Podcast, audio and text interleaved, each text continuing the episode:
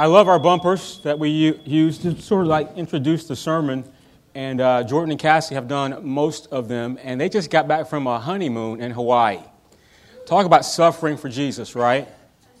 So uh, we welcome them back into the fold. They've been gone for like two whole weeks of, of sunny, wonderful paradise, Hawaii. And uh, I think we're having snow, snowpocalypse number three tomorrow. So welcome back, guys. Uh, if you have your Bibles turned to Colossians chapter 2, we're going to be in verse 1 through 5 today. Continuing in our series in Colossians. And as you're turning there, if you have a Bible, uh, turn there. If you don't have one, we have a stack of Bibles down the middle aisles, and we would love for you to take one of those, grab it, read along with us. More importantly, you can have it as a gift as you, uh, as you read along and participate in the service today. Um, I want to encourage you even before you come to church, take a, you know, take a look at this, this book of Colossians. Four chapters long, and uh, you can read it probably straight through in about 20 minutes. Take some time to, uh, um, to, to, look at it and be familiar with the word as you, as you come in. There's a couple things that you do when you do that. Firstly, uh, I think you can, can, pretty much guess where I'm going. Uh, you will immerse yourself in the word and you'll be edified just from reading it. But more importantly, you get to keep me honest as I, as I work through these scripture verses and, uh, and sort of bring out these things. And I think you'll have a sense of where we're going in the following weeks as we unfold what Paul is saying to the, the church at Colossae, and more important, what he's saying to us by, by the Spirit. So I would encourage you to do that um, each week and the more as we are going along. Um, we're going to talk today in these first five verses of chapter 2 about the theme of persuasive arguments. You'll see those particular words in verse 4, and we're actually going to start in verse 4. We're going to read all five verses, but we're going to start in verse 4 during the sermon. So if you already turned there, um, we're going to read these out loud together. You, you'll, you'll notice I usually have glasses on, right? I broke them. Check it out. I can't even see up here. So if I, if I say a wrong word, forgive me. Keep going. All right? Don't you say a wrong word because I say a wrong word. I broke my glasses, and I, I was too vain to wear my wife's reading glasses because hers, they're just bedazzled. If you know it, they're bedazzled. So this is what you got. Here, let's read together. For I want you to know how great a struggle I have for you and for those at Laodicea and for all who have not seen me face to face, that their hearts may be encouraged, being knit together in love to reach all the riches of full assurance of understanding and the knowledge of God's mystery, which is Christ, in whom are hidden all the treasures of wisdom and knowledge. I say this in order that no one may delude you with plausible arguments. For though I am absent in body, yet I am with you in spirit, rejoicing to see your good order and the firmness of your faith in Christ. This is God's word. Let's pray. Lord, we pause to say thank you.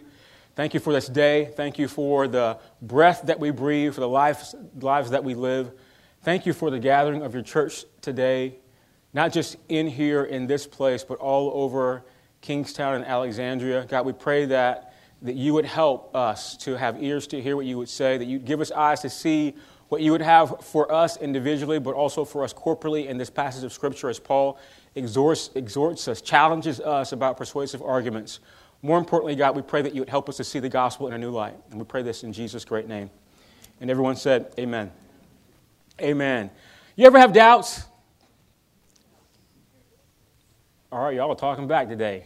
I like that. All right. Perhaps you're a Christian that never doubts. You are just firm in your faith, um, that you don't have uncertainty about life. I would tell you if you would classify yourself as one of those kinds of people, you are in the minority. Most of us in this room, most of us in, in the Christian world have doubts. We don't perfectly believe even the things that God tells us in the Bible, but more importantly, even the things that we think we believe well, we don't believe them often as, as we should. I think it's fair to say that most people have doubts, and that's not a bad thing. I think having doubts and uncertainty oftentimes can drive us to research and study and be investigative about those things that we don't quite know so well or that we have questions about. At least it should do that. I recently read Tim Keller's brilliant book. I say brilliant because it was an excellent book. It's called The Reason for God. And uh, it's a New York Times bestseller. He wrote it, I think, in about 2005 or 2006. And in that, he talks about seven reasons for doubt or the seven persuasive arguments that people give against Christianity. Okay, that's the first half of the book. The second half of the book is reasons for faith. And uh, I'm not going to articulate these exactly how Tim Keller does, but I wanted to start our talk today by just reminding us of some of the persuasive arguments out there that we hear all the time and sort of categorize them in about five different areas and the doubts that are associated with them. The first is this idea that uh, of comparative religions argument, the persuasive argument of comparative religions. Now, a person that would be pushing this kind of a argument would say, you know, there just can't be one true religion. You ever heard that? There, there can't be one true religion. Um, you have the Buddhists and the Hindus and, you know, and, the, and the Christians, and uh, what about the Mormons and the Jehovah's Witnesses? I mean, there's all these different faiths, and they're all worshiping one God, right? Aren't they all worshiping the same God? The people that would lean towards this persuasive argument would think that all religions teach the same thing. You know, one of the noted, um, noted philosophers that uh, espouses this is a guy named John Hicks, and he has written a book that says God has many names. He, uh, he takes the common denominator approach. There's one God, and there's many ways to him. Persuasive argument of the comparative religions argument. Another would be intellectual or academic argument. And you can pretty much guess that these are the, the brainiacs in our world. And they say stuff like that science has disproved Christianity. Lumped into people that have this kind of persuasive argument would be the likes of those who believe in evolution or what's called the new atheism. One of the proponents of this is a guy by the name of Richard Dawkins. And he says these, these harsh words, harsh in terms of how I take them. He says, faith is a great cop out, the great excuse to evade the need to think and evaluate ev- evidence. And so he's basically saying that if you have faith in a God that you can't see, you're not only failing to use your intellect to, to research to find out he doesn't exist, but you're probably just is stupid. I mean, that's really what he's, he's saying in, uh, in lesser words. Another argument would be, would be the tolerance argument.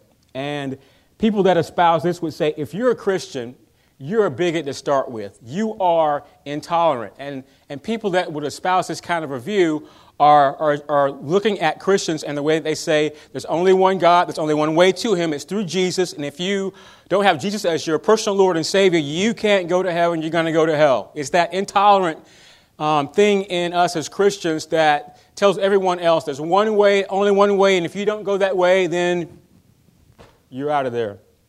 Another argument would be the moral argument. And this, this sort of has uh, this feel to it. The church is responsible for so much injustice. They look at um, what we see in the Bible as God is, is fighting on behalf of the nation of Israel and just decimating cities to get them into this promised land that he's going to give them. They look at the Crusades in the Middle Ages and see how, in the name of God, Christians sanction war to, uh, to, to reestablish the Holy Lands for themselves.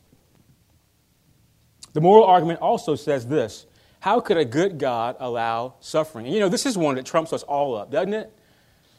Don't, have you ever thought that? I mean, there's so much suffering. And not just suffering as in I stubbed my toe, it hurts, but think about people all over the world that whose plight is so much different than ours. They, they, they enter life with a deficit. They enter life completely unlike the, the prosperity that we live in in America. We wonder how a God could allow such tragedies as all the things that we see happening, not just wars, but the natural disasters that happen. And that trips us up sometimes. And then the last one, this isn't the last argument, but the last one in terms of what I'm giving you today is the popular culture argument. And this one says that you can't take the Bible literally. I mean, and people that would espouse this kind of a view are, are, are thinking like this they're looking at all the things that you see in the Bible. That God took uh, a million people and he he parted waters of the Red Sea and he like had these people walk on dry land. I mean, how in the world could that happen? They're looking at the story of Noah, where God sent it and caused it to rain 40 days and 40 nights, and and then he saved one family through that, and the rest of the world is supposed to come from this family. Or they're looking at the story of Jonah, a man getting swallowed up with a whale. It's like, can this stuff really be true? I mean, what idiot would believe these kinds of things? And then on the other side of this popular culture argument is this idea that considers it culturally obsolete and socially regressive, especially in terms of how the Bible paints women in the society, in the ancient societies of the Bible days. You know, these are, these are just a few of the persuasive arguments that come from outside of Christianity. There are actually some that come from supposedly inside of Christianity. I already mentioned the, the Jehovah's Witnesses. What do they believe? Well, the Jehovah's Witnesses would claim that they are the true Christians. They are the true witnesses to the Lord God Jehovah. And of course, the difference between a Jehovah's Witness and an evangelical Christian is that the Jehovah's Witnesses don't believe that God comes as one God in three persons God, the Father, Son, and Holy Spirit. They don't believe in a Trinitarian God. And then you have the Church of the Latter day Saints, the Mormons, some of the most upright people that you will find in all of the world. And the Mormons would say that they are the true people of God. They're the true Christians. Of course, the, the, the, the Mormons add to the Bible that we use the revelation of Joseph Smith, the Book of Mormon. So who, who's right? And then you, I, I don't even know how to classify these people, but the proponents, I'll say, of a prosperity gospel. And proponents of prosperity gospel say, you know, they read the script, words of Scripture They say a, a, person should be in good health and they should prosper, sort of like, you know, healthy, wealthy, and wise kind of thing. But this is what they would add to that. They would say, if you aren't prospering, then something is wrong with your faith. That's, and, and is, is that right? If I'm not doing well in my life, does it mean that something is wrong with my faith? And lastly, I would tell you, probably haven't even heard of this one, but this argument is the Roman Catholic apologetics. And this is a newer persuasive argument that holds that, that uh, a group of Roman Catholics are trying to convince other Protestants that what we believe is wrong and that the way of the Catholic Church is the, the, the way of true Christianity, and that that is uh, particularly because uh, apostolic succession has come through the apostles, through the line of popes to the, the pope that we have today. So who's right? And I would ask you, you know, what is, the, what is the point in all this? What is the point I'm trying to make? Um, I think the point is we're surrounded by all kinds of persuasive arguments. They're all around us. We hear them all the time, and every once in a while, it makes us tilt our head and our ears are turned. It's like, you know what? That sounds kind of right. I mean, they're not saying that Jesus is actually Jesse and he's wearing a, you know, he's coming as, as something that the Bible doesn't espouse. They're giving us a persuasive argument, which means it has a little bit of plausibility in it that makes it kind of sort of true, and it just has one little element of untruth that would cause even the most devout Christian to trip up a little bit and even question whether what they believe is right or not. And here's the, here's the, here's the real point in, in, for all of us. I think every once in a while we come across these plausible arguments that, for any number of reasons, could hinder us in our attempts to follow Jesus. And that's why I think it's important to know what you know and to know it well. And we're going to talk about that today. I think what's also interesting in, in regards to this is you know, our tendency is to think that um, think that days our day right now is worse in terms of the things that we hear and people confusing us with what they believe than it was before. But I would tell you what Paul is writing here in Colossians is no different than what we experience today. They, they have this, you know, probably different words, a different packaging, but I think you know, Paul is getting at from this text that uh, the persuasive arguments that they were possibly being deluded by are very much the same context that we would experience in our day to day. And I think we're going to hear that um, as we come about, come about. So in uh, verse 4 of chapter 2, Paul says, I say this so no one will delude, delude, delude you with persuasive arguments. I think Paul's concern for the Colossians and therefore, God's concern for us is that we can be deluded. We can be set off course by persuasive arguments, by fine sounding things that trip us up, that sound kind of sort of right, but aren't really, really right. And we can't sort it out. And so, what Paul, is, what Paul does in this passage is as he does throughout all of, uh, all of Colossians, is he refocuses, on, refocuses us on, on Jesus. And so don't miss that. Paul is taking an argument of, of truth that's happening in this Colossian church, and he is reorienting them on Jesus. All right, I know this is going on. I know you're hearing this. I know you're seeing this, but here's the truth, and his name is Jesus. So that's what, he, that's what he's going to do for us today. And so, backing up in chapter uh, 2, verse 1, Paul says, For I want you to know how great a struggle I have for you and for those at Laodicea, and for all who have not seen me face to face. I think Paul's being very vulnerable here. He is as vulnerable in other of his letters, but he is being kind of sort of vulnerable here with the Colossians. He's letting them see his heart. He's wearing his heart on his sleeve, so to speak. He's letting the Colossians into his life, and he tells them outright, he said, I'm carrying a burden for you. There's something that's weighing on me in regards to you. In fact, I'm struggling with it so much so that as I pray for you, I'm laboring in my prayers. That's what he's saying in this, in this first verse. And we find that I think he's conveying two things. I think the assumption here is that leadership is a struggle. His leadership of the church is a struggle. And the second thing I think he would tell us is the, the thing that he's struggling with so seriously in his prayers is, is this issue of the arguments that they're possibly being um, persuaded by. As an aside, the community group leaders and I met about two weeks ago as we come together sometime for fellowship and uh, just to encourage each other and also uh, so I can challenge them a little bit. And uh, in this one particular night, two weeks ago, I challenged him uh, in 1 Peter 5. 1 Peter 5 talks about shepherds care, caring for their flock, overseeing them.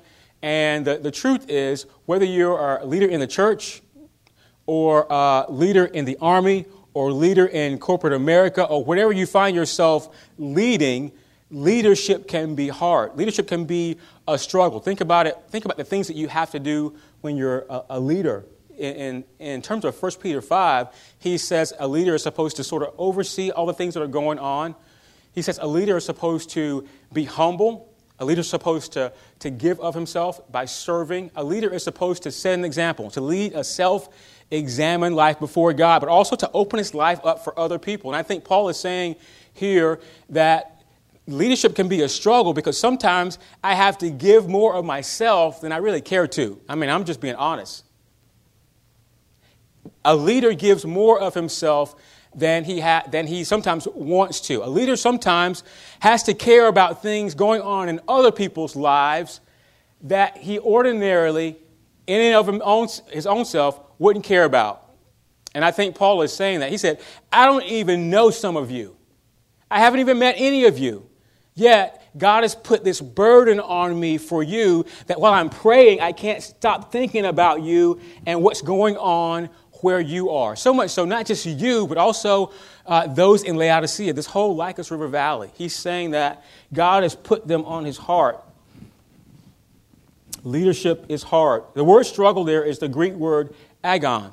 It's, we get the English word agony. Anybody that's in agony, I mean, you're grabbing your leg because your leg hurts, you're in physical pain, or you're grabbing your head because you're trying to think through something, or something in life has just plagued you, and you've got some a mental struggle going on. And so he says, he said, I, I'm having some agony in regards to you. That's what Paul is trying to convey to us. And then, really, what he's saying here is, I'm struggling. Almost i'm struggling in my prayers for you. Almost uh, when we get to chapter 4 verse 12 he's going to mention epaphras. And these are the words that he says about epaphras. He says epaphras is always struggling that greek word agon for the colossians in his prayers. So paul is saying in verse 2 and 3 as we continue on that he's praying that their hearts may be encouraged being knit together in love to reach all the riches of full assurance of understanding and the knowledge of god's mystery which is christ in whom are hidden all the treasures of wisdom and knowledge. That's a lot of words there. I mean, that's a lot in there. So we're going to unpack, uh, unpack it just a bit. So Paul's saying in the first part of verse 2, I'm praying that you may be encouraged in your heart. You ever said that to somebody? Kind of like you got a brother and uh, he's, he's sharing his heart with you and you pat him on the back. Brother, I'm praying that you'll be encouraged in your heart. It sounds like Christianese, doesn't it? Christianese being like, you know, just sayings that we say, but we don't really mean it. Y- y'all do that. You know you do. I do it. We all do it. Paul isn't doing this here. You know, the word encourage doesn't just mean comfort. Pat somebody on the back and make, make them feel good. It's not cliche, it's not cliche-ish.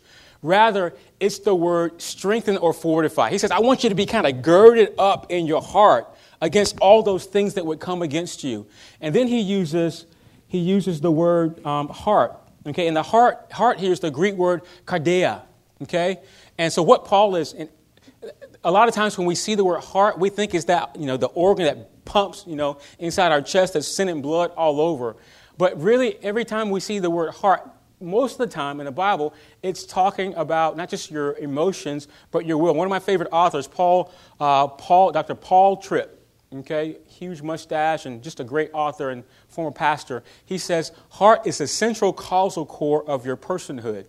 And so your heart is not that, that, that thing that beats, that pumps blood all over your, your body. It's that place in the depth of you that helps you make the, the decisions that you make. It's why you do the things you do, the decisions that you make. Okay, so Paul is saying, I want you to be fortified, to be strengthened in the very core of who you are. That's what he's saying here to these Colossians. He's not praying cliche, he's not trying to boost their self esteem. He's praying that they would be comforted, that they would have hope beyond hope, that they would believe. Um, he's challenging them in terms of how they go about their lives and how they, you know, how they handle the gospel and the attacks against the gospel. And you can't read these words as a leader, back to this idea of leadership, without buying into what Paul is saying.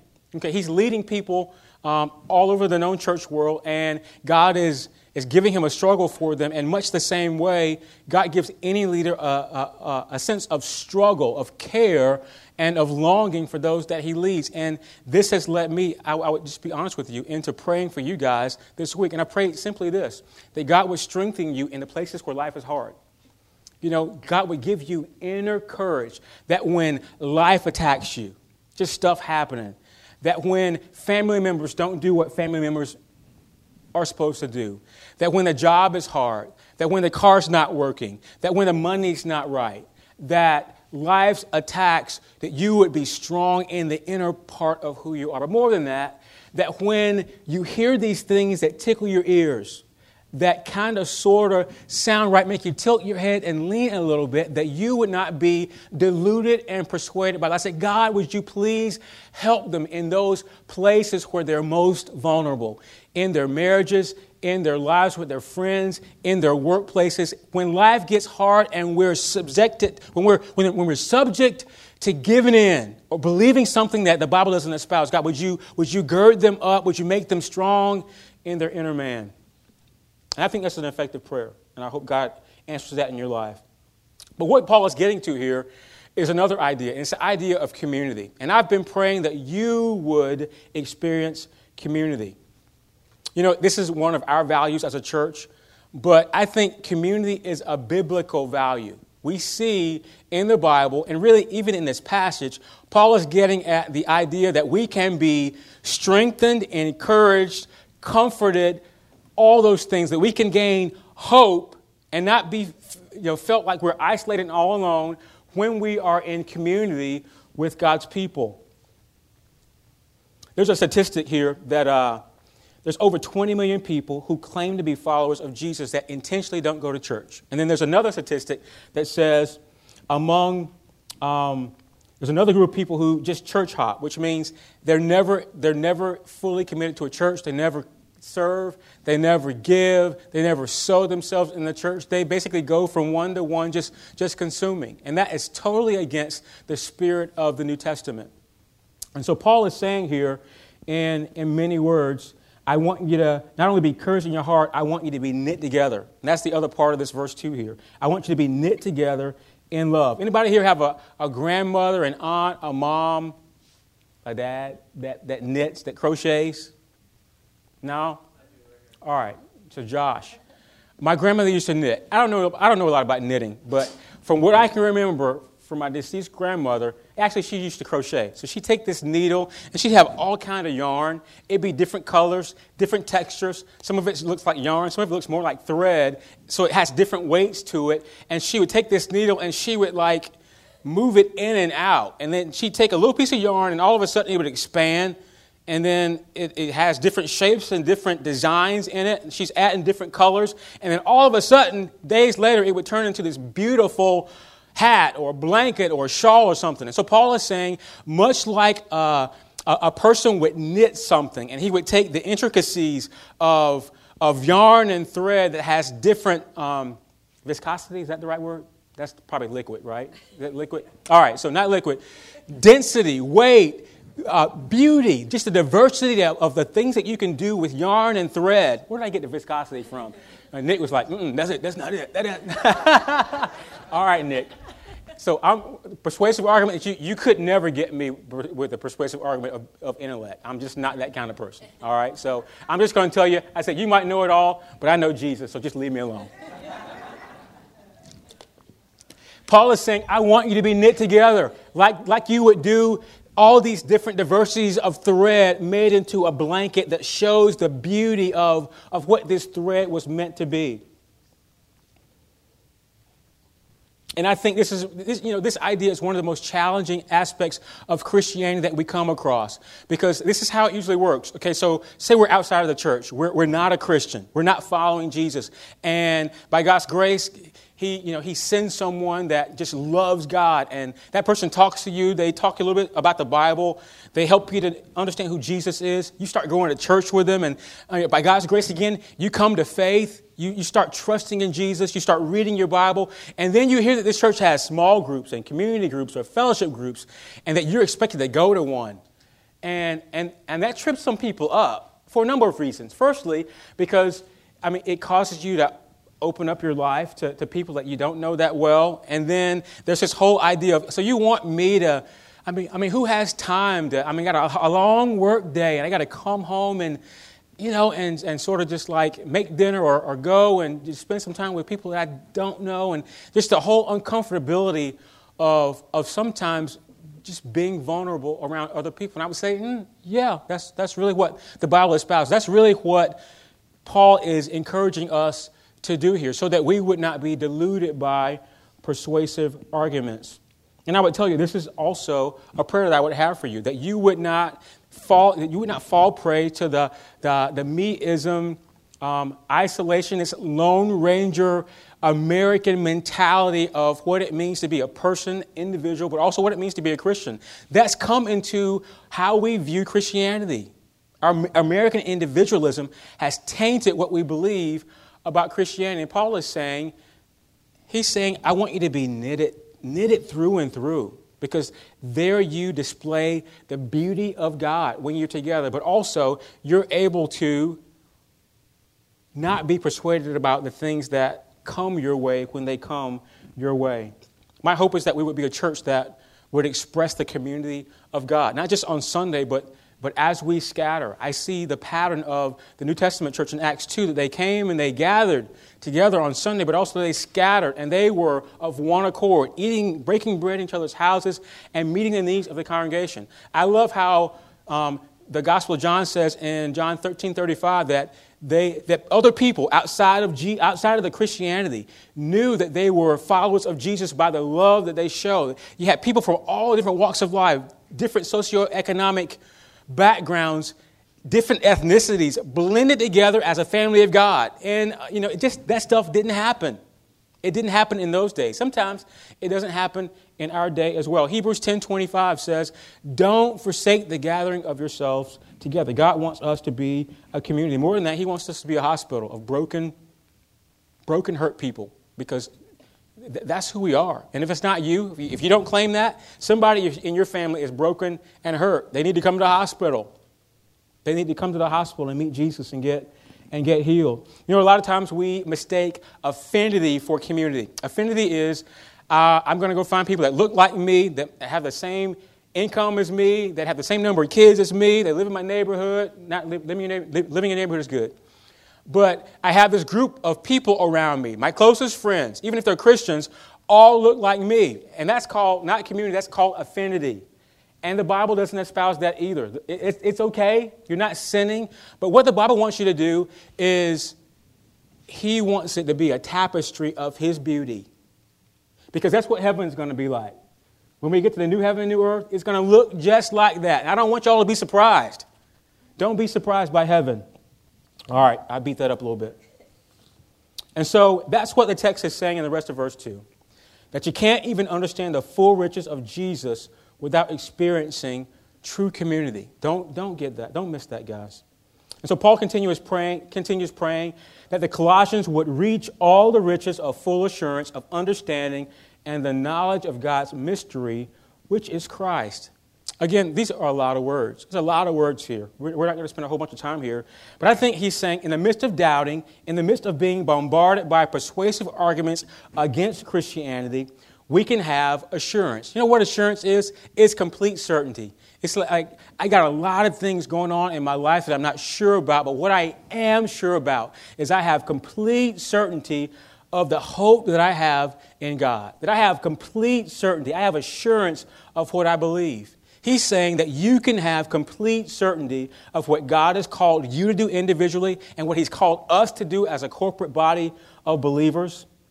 And I think He's pointing us to that this key to, to certainty, this key to this assurance that we can have as believers of God is knowledge. It's not just some, you know, plain old knowledge, just opening a book and trying to gurgitate, uh, trying to, um, what is the word? Inculcate what the book is saying. My words are tripping up. Y'all help me out. He's saying it's knowledge of Christ. It's not just knowledge for knowledge's sake, it's knowledge of Christ. And here's the clarifying point here. Um, you know, all of us are different. Some of us are absolutely indifferent to knowledge whatsoever. We don't read books. We don't read newspapers. We want, some, we want all the information that we, that we gather to be verbal. I'm going to listen to a book. I'm going to listen to the radio. I'm going to get my news from the television, and somebody's going to tell me that. And I'm, and I'm not beating up on you. I'm just saying we're just different people. And then you have other people who are absolute brainiacs, and they, I mean, they just anything that they can read, any and everything, they're just they're eating it up. Okay, so much so that they would they would start worshiping the knowledge that they have. And that's why Paul tells us in, in 1 Corinthians 8 knowledge puffs up. And so Paul is saying, I don't want you to have knowledge for knowledge's sake. I want you to have knowledge because that's the doorway into wisdom. And you find true wisdom in Jesus. True wisdom is found in Jesus. And so in Colossians uh, uh, verse 3, which is the climax of Paul's prayer, he's saying, Jesus, it's, it's Jesus in whom are hidden all the treasures of wisdom and knowledge. And you all seen The Hobbit, the Hobbit movie? Uh, I'm thinking about the second one. And so Hobbit movie, Desolation of Smaug, and you've got the, the, the dwarf contingent with Bilbo and um, what's the wizard's name? Gandalf. Gandalf. And they're on this trek. And they're on this trek. They go to the, the, the mountain, the, the dwarf mountain, Erebor. Okay? Inside Erebor is this sleeping dragon. And they show this scene where inside this dragon, I mean, he's just like covered in gold gold coins, gold trinkets, gold cups, gold everything. And so inside this, really inside this mountain filled with gold is all the wealth of the dwarf kingdom. Okay? And they're going because everything that they want in life really is represented by this mountain hidden inside, um, kept by this dragon. And I can't help but think of that when I think of this idea of Paul saying, In Jesus are hidden all the treasures of wisdom and of knowledge.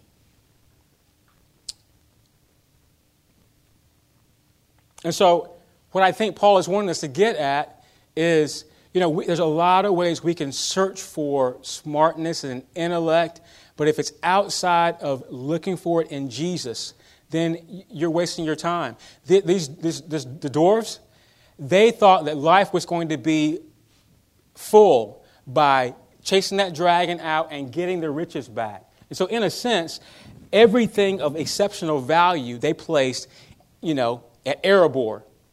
Paul is saying everything of exceptional value for us is in Jesus. He's the repository. It's like Jesus is, is holding all the wisdom and knowledge in the whole world. And to get even a little bit of it, you got to go to and through Him to get it. And so, you know, so, so what's the so what about that? What's Paul saying? I think to sum all this up, Paul is telling us to be to avoid being deluded by persuasive arguments is knowing Jesus.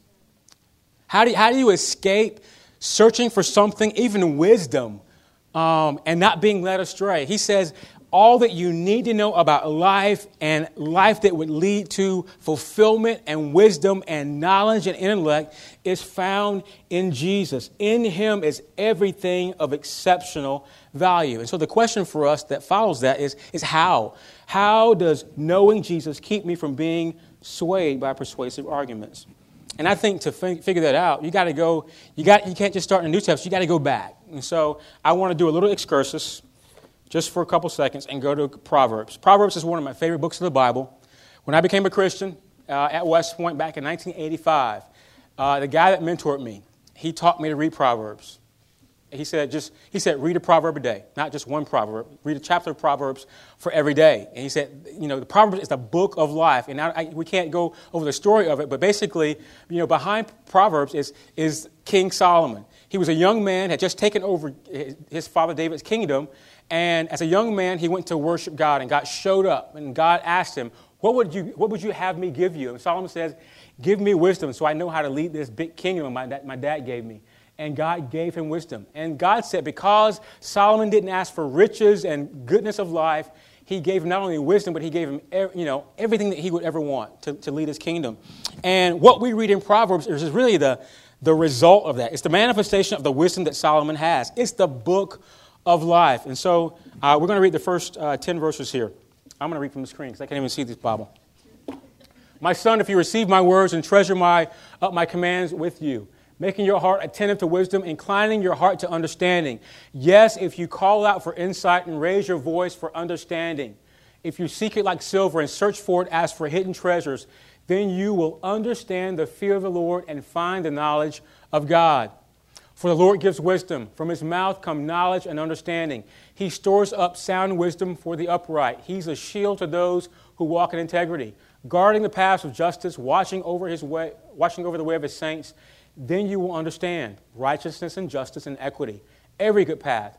For wisdom will come into your heart, and knowledge will be pleasant to your soul. I think it's, uh, you know, this is one of the great themes of the Bible is that as followers of Jesus, we should be pursuing wisdom.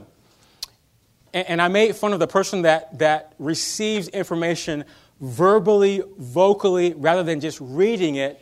But however you get it, the assumption of Scripture is that you got to be pursuing it. Wisdom is, you can't just lay on your bed and say, Lord, give me wisdom, and He's going to, like, you know, it, it, it doesn't happen for us like it happened for Solomon. Not for all of us. For most of us, we got to open the pages of this book and, and read some of the words and let those words get into our spirit and let the words change us. And that's what Proverbs 2 is telling us, is that these words can change us if we expose ourselves to them as we read them, as we listen to it, as we let it minister to us. It's going to change us and it's going to lead us into that place that God, that God would have us. Know, Proverbs is skill in living. It's, it's, it's skill in living. It's spiritual depth perception. It gives you the ability to see the circumstances of your life and the consequences that are coming before you step into them, so that you won't step into them if it's, if it's the wrong consequence. And I think the Bible, again, the Bible expects us, if, they, if, we're, if we're thoughtful people, that we'll pursue wisdom. And so back to Colossians 2, verse 3, Paul really here is here drawing on this Old Testament illusion of, of wisdom. And verse 3 says again, In Christ are hidden all the treasures of wisdom and knowledge. Hidden means it means deposited. Okay, Paul says Jesus again is the repository of wisdom and knowledge. And so if you're pursuing wisdom, that search will ultimately put you into connection with Jesus. I'm concerned, I'm, I'm, I, I believe that. Does that believe that if you're God, if, if by His grace God is giving you just smarts and you don't believe in Jesus at all? Now, some of you are, are in college and grad school. Some of you out there are just brilliant people, okay? And most of you know really smart people outside of the church world, in academia, in the corporate world, in our government that are brilliant and they don't care a thing about God. And so I'm not saying that you can't be intelligent, that you can't have wisdom outside of God. But what I am saying is this is that if you want to have true wisdom, true wisdom from a biblical perspective can only be found in Jesus. I like what Paul, I like what Sam Storm says. He suggests that the true knowledge of the ultimate meaning of human existence is found only in the light of the identity and redemptive accomplishment of Jesus Christ. Insight into the character of God and his relationship with his creation is found only by looking to the person and work of Jesus. The nature and eternal destiny of the human soul, the grounds on which we differentiate between good and evil, the wisdom of God's ways in the world, as well as the pathway to reconciliation with him are all tethered to Jesus. If we know him, we know them. This is in his book, The Hope of glory. And so, how do we keep ourselves from being swayed by doubt and persuasive arguments? I think Paul is pointing us to Jesus. He's saying, pursue Jesus because wisdom and knowledge are in him.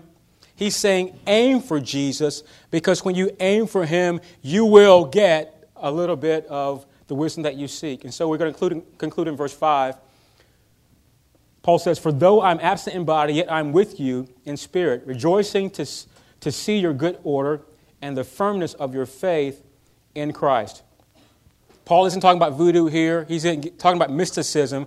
Basically, he's talking about union with Christ. Because he's in Christ and we're in Christ, or the Colossians are in Christ, he, he has a connection to us. So, though he's not here, he really is here because he can sense from the Spirit of God in him uh, how we're doing, how they're doing.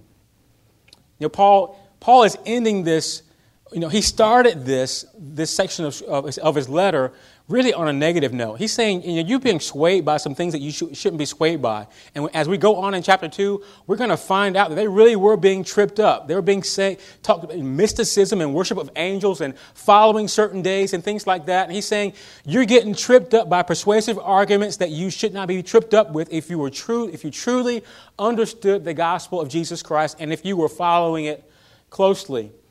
And so he insists on a positive note. He's saying, you know, that although there's some false teachers influencing you, I have hope. I have hope in your good order and your firmness. These are military, this is a military phrase, military metaphor. It's another way of saying that he had confidence in their well ordered behavior. And what he meant by that is he saw and he heard from Epaphras signs that they were reflecting the values of Jesus, that they were aligned with the biblical, tra- biblical tradition, that their da- daily habits uh, resembled those who were following Jesus, that they had unwavering obedience to God and how they lived their life. And so I think he was encouraged by that. And so I'll conclude with, with two questions for you. The first is I mean, what doubts do you need to be um, what doubts do you need to be defeated, de- de- need to be defeated in your life? Are there things that you inherently, um, just because you're reading Scripture and being inquisitive, which you are supposed to be, are there things that you're doubting? Are there people that are coming and helping you to have doubts about Scripture? The second question would be what persuasive arguments against Christianity uh, have you stumped? Are there, are there people that are persuading you because of their great intellect? Are you reading things outside of the Bible and it's challenging you in regards to um, what you believe and why? You know, I'm, uh, I always come back to Mark 9, this account that Jesus has with a father whose son was possessed by a demon. He said, he said his son had a mute spirit. This father brought his son to Jesus, to ha- um, brought his son to the disciples to have them heal him he, they were unable. And so Jesus comes on the scene, and the man presents the son and says, He has a mute spirit. Uh, he's been like this since he was a child, and he, he, he, he kind of goes into fits, and the, the, the demon throws him on the ground, causes him to convulse, so much so that he's almost been drowned, he's almost been burned up in fire. And, uh, and so uh, Jesus just basically says, Well, believe. He said, All things are possible for those who believe. And the man, these, these words are, are precious for me because whenever I doubt, I say these words. And he says, Lord, I believe. Help my unbelief. Help my unbelief. You know, sometimes we have doubts, but God has answers. And so don't, don't give prey. Don't fall prey to persuasive arguments. Don't fall prey to those, those questions that, that come against you that you just can't figure out and that make you doubt. Ask God to help you. Lord, I believe. Let that be the confession of your mouth. Help my unbelief. You know that any time that we have doubts about our faith, it's not always sin, it's not always bad. But I would tell you, when we doubt, the thing that we're doubting in, doubting against, is it's not necessarily scripture, it's the gospel. Okay, the gospel sometimes pre- presents doubts for us, but our challenge is, is to believe more in the gospel. And so we, we gain more of the gospel when we express faith in God and we will repent. And I think what this guy was doing in Mark 9 is in a roundabout way, he was repenting for the ways that he didn't believe, the thing that he should believe, that Jesus could actually save. And then he asked, he expressed faith. Lord, I'm doubting, I repent, but would you give me more faith? You should do that too. When you doubt, when life is not going the way it should, and the Bible's not, the things in the Bible, the things that you think are promises, and God's not holding true to his side of the bargain, when people are coming against you, when life is just beating you down, and the persuasive arguments against Christianity, you're, you're leaning, tilting your head and leaning in and saying, ah, that might be true. Faith and repentance. Believe the gospel more. Lord, I believe, help my unbelief. Let's pray.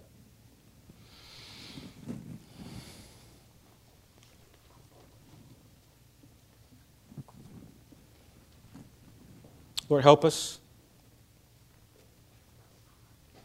Strengthen and encourage our hearts against all those things that would come against us. When life is not quite right, Lord, when, when even when we're trying to do good and good doesn't happen, I pray that you would encourage us by your word. God, that we would see the example of, of Scripture, of even the people that doubted, and it would give us faith. Lord, I pray that you would invoke in us uh, a desire to search out, to pursue wisdom. Wisdom is found in Jesus. And so help us today, Lord God. Help us to see the repository of wisdom and knowledge are in your Son. God, we're not praying for osmosis. We're praying that you would make us diligent people. God, that we'll be faithful to your scriptures. God, that you would see in us the values of those who are people of faith. God, that we would be obedient to all that you would have us to do. Knit us together as your church. Cause people to be attracted to your gospel by the love they see in us, this diverse tapestry, this beauty that you're putting together. We couldn't have done this by ourselves. You did it. Help us, Lord. We pray this in Jesus' great name. Amen.